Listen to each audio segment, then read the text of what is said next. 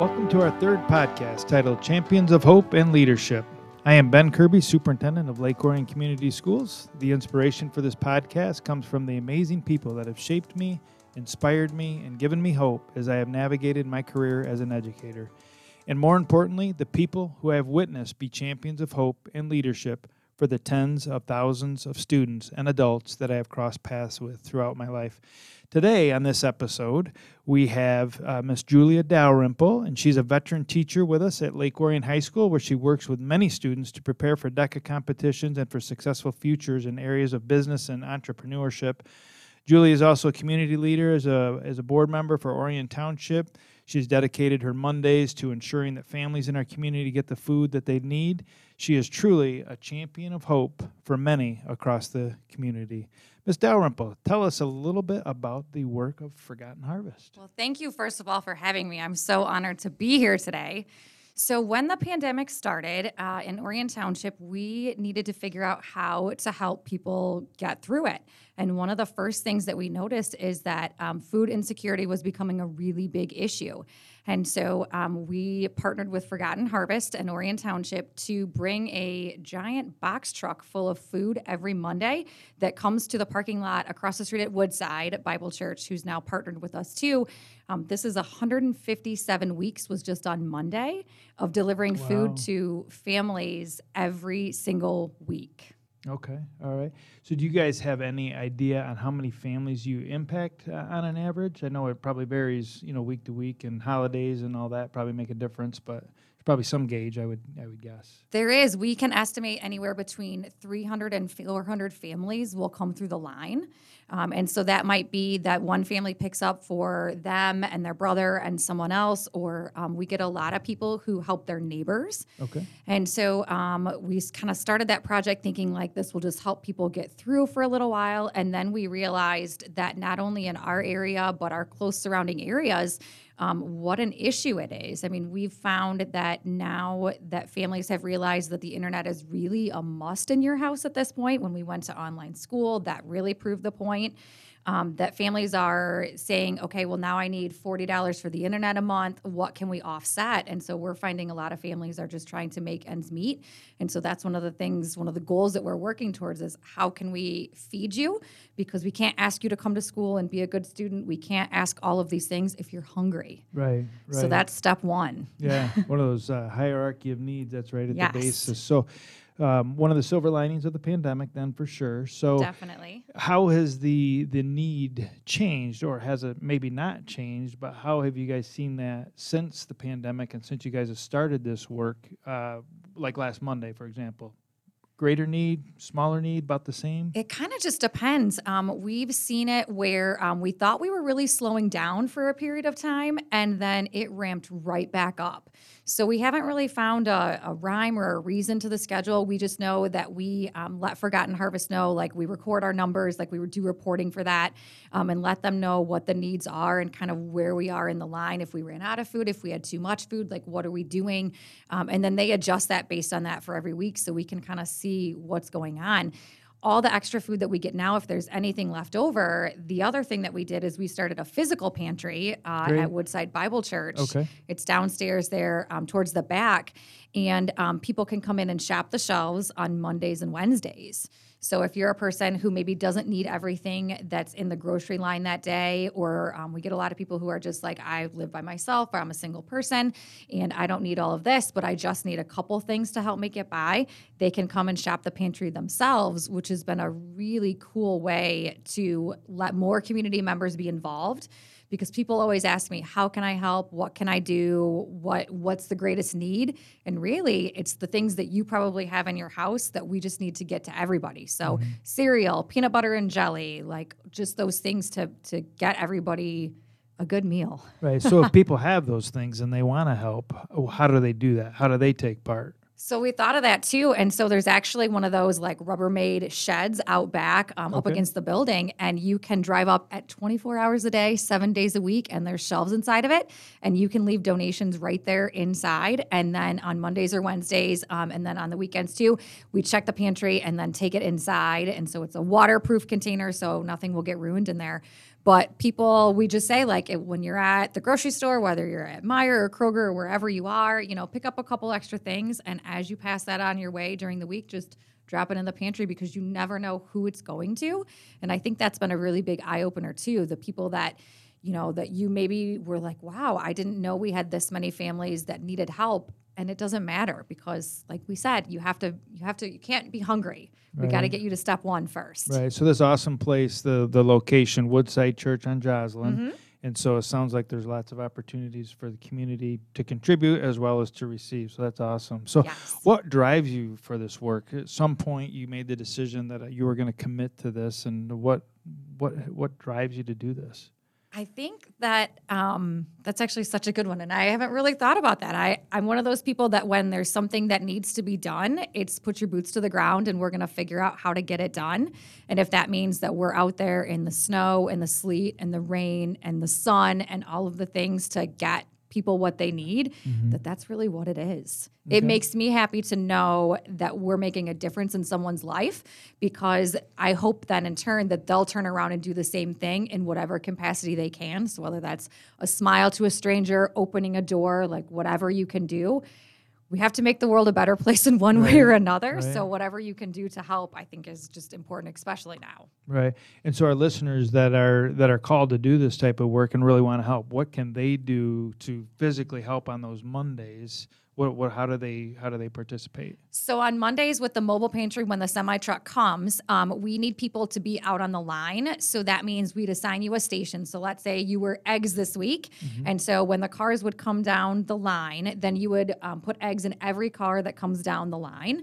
So we need volunteers to to help us with that info or with that part of it, and then we clean up everything on the way out. The semi truck loads everything, um, like all the boxes and stuff, back up and takes them out. So there's that on Monday. If you're a person who maybe can't lift a lot of things, like maybe a gallon of milk is too much for you, we can partner you with someone and you can still help out with that. And then um, Mondays at the pantry too, at the physical pantry, they're always looking for volunteers on that Monday and Wednesday okay. shift to help out. So okay. those are those are easy ways to help too. Great. So if I wanted to help on the, those Mondays, do I just show up at a certain time, or do I have to sign up? I have to text somebody. How does that work? we do have a SignUpGenius. That way, we just kind of can keep track of who's coming and going, um, and that's on my township Facebook page, and it's also on Woodside's um, page as well. Okay. So we can get you that information. So contact me, and I can get you to the right spot. So either the township web- website or Woodside's website, mm-hmm. they, can, they can find it. Awesome. Yes. All right. Very good. Um, so a couple other things. So you know, you obviously have developed into the person that you are. But w- was there a person in your life that gave you hope as you were developing into who you are today? I think I had quite a few, and I think that's the best part is that um, when we take pieces and parts of our journey and kind of put them all together, I think that really shows kind of like where I've been and where I want to go. Because I talk about that with my students all the time too. That like you have to keep thinking forward and what are you doing and what's next. But um, my grandma was a teacher, Okay. And so um, when we were younger, we would sit down and um, she was a Spanish teacher, and we would listen to the Spanish records, and she would make us because that's you know back in the day, right. that's how you did Late it. School, yes, exactly. Yeah, yeah. And so um, we would like talk with her and do the lessons and and work on that kind of stuff. And I re- always remember thinking that was really cool, like how she got to do that, and she did it for so long. And then um, getting into school, same thing. Like you find those teachers that that's just something about them that just sparks your passion. And um, my fifth grade teacher was one of them. Um, and then I had a high school marketing teacher, which is the reason why I'm a high school marketing right, teacher. So right. Dr. Brian Piles is okay. the reason um, okay. that I am a high school marketing teacher. And I just thought he had the coolest job ever. Like, not only did he tell us about life and get to travel with us and show us things that I probably in my childhood would not have been able to do, um, to go on these cool adventures and meet new people and all these leadership skills and communication and the things at the moment that you don't think maybe are going to be a big deal. And now looking to where I am now, I can't imagine my life without those, mm-hmm. DECA included. Right, right. Well, it's so funny you talk about teachers and the role that they play. You know, I think about my life. There's a old football coach that I had, and he he kind of changed my trajectory and my journey one day. And he and I, when we see each other, you know, nowadays it's like at funerals and weddings and right. those kinds of things, and we always reminisce about that day I was walking across the. Uh, you know the IOA, and he beckoned me, and that, changed my whole uh, trajectory and journey. But that's the thing about our profession is we never know when we're going to make a difference, and so that's why it's so important that we always give 100 percent every day, and and continue to gauge where our students are when they come in. So. Um, so, as an educator, you cross you pass with hundreds of students uh, a year, and maybe more with some of the volunteering work that you do. But how do you see your role in the lives of uh, these students here at Lake Orion High School? So this is my 19th year in the building, and um, when I said that this year, when the year started, I thought, "Oh my goodness, I cannot even believe that I've walked these halls for 19 Right, years, right. especially not from being this side of the state." Right. Um, and I just remember walking in here thinking this was the biggest building I had ever seen. I did not come from a giant uh, community, so this was a pretty big change for me. But um, just being able to know every day that. Um, that whether it's the little things, like I get a lot of things from a lot of kids. So it might be like, Misty, I need help like thinking about car insurance, or I'm looking ahead to like move out and I'm thinking about apartments, or I'm looking for a job, or can you look at my resume? Like, not just the things that I'm teaching them in the classroom curriculum wise, but it's all the extra things that I feel like I want them to know that they can ask me all of those things. And if I don't know the answer, I will help them find the answer mm-hmm. because I want them to know that that adults can be really helpful and we can help them do all of these things because some of them maybe they're not quite ready for. So how to navigate that? I mean, we talk I I can't even tell you all the conversations that have gone through room 101 Right. uh, in all of my years, but it's the best part just knowing that maybe that little piece of something that you've said or you've shown them or that you've done for them like just might change something that they've done just like you said with your coach like maybe that little thing Right. is just the thing that they needed that day Right, and you never know. And clearly, you have a very safe uh, classroom culture, and that is again the baseline. And the and the Yeah. you said one on one is your your room. I It think. is. uh, but that is the, the the basis of being an effective educator is having strong relationships with the students that we serve. And you know, we both have the pri- privilege and honor to to get to work here at Lake Orion Community Schools. And uh, so you've expanded your responsibilities. Not only are you a fabulous uh, classroom teacher, but you do some work around DECA. Can you just share with our listeners on how you inspire students through that that program, that process? Yeah, so DECA is a co curricular organization. It's a national organization and actually international organization now. Um, so I was a member of DECA when I was in high school. And um, then my senior year, I ran to be a state officer for DECA, which um, I had never thought of before. And I was so inspired to kind of figure out how to be more a part of this organization. So I did that through high school. And then um, through college, I actually went to Eastern Michigan University, where DECA's headquarters is. And so I got to work for DECA all through college. Awesome. And then, um, yeah, I just kind of kept going from there. So with the kids, it's so cool to watch them from day one until when they graduate. And then even after when I see them, I think that's the coolest part is seeing them now as adults and them either Facebook messaging me or seeing them in the community or their parents seeing me and saying, I just have to tell you what Sarah's been doing, or I can't wait to tell you about this internship that so and so got. Like, that's the part that makes me smile the most because I think if they didn't have that opportunity, would their path be the same? And not that it's better or worse, but would they have that opportunity? And how cool that is to be able to do that every day. Yeah, no, that that is awesome, and you know, uh, all the things you talk about. You talk about giving children hope, students hope. Um, you're inspiring them all the time to think differently and to think uh, think beyond.